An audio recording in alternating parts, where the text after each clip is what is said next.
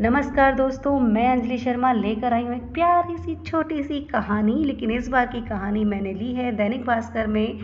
एक मैनेजमेंट फंडा नाम का एक कॉलम आता है और उसे लिखा जाता है एन रघुरामन जी के द्वारा। तो कहानी शुरू हो रही है। जैक और मैक्स रविवार की प्रार्थना के लिए जा रहे थे।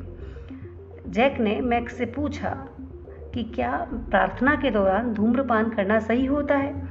मैक्स ने उसे जवाब दिया कि तुम जाकर पादरी से पूछो।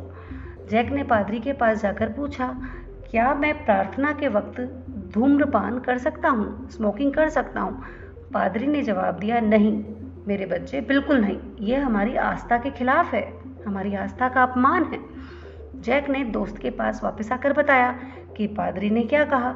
मैक्स बोला, मुझे आश्चर्य नहीं है। तुमने सवाल ही गलत पूछा था। मैं कोशिश करता हूँ। फिर मैक्स ने पादरी के पास जाकर पूछा, क्या मैं धूम्रपान के दौरान प्रार्थना कर सकता हूँ?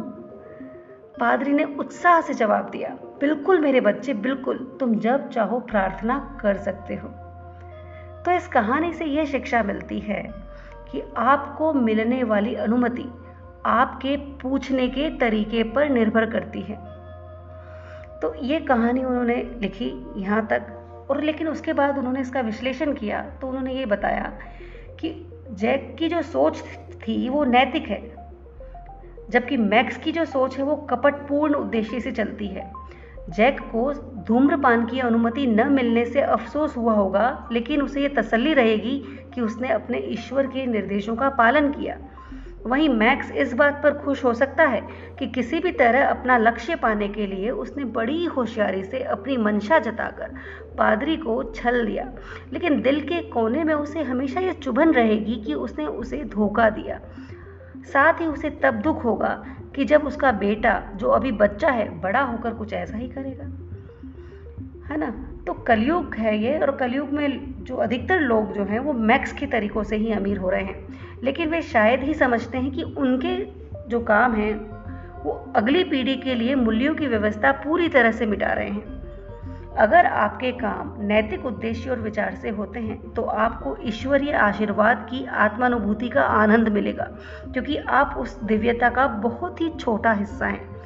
अनैतिक तरीके अपनाकर आसानी से कमाए गए पैसों से मिले संतोष की तुलना में यह आपको असीमित मानसिक संतुष्टि देगा।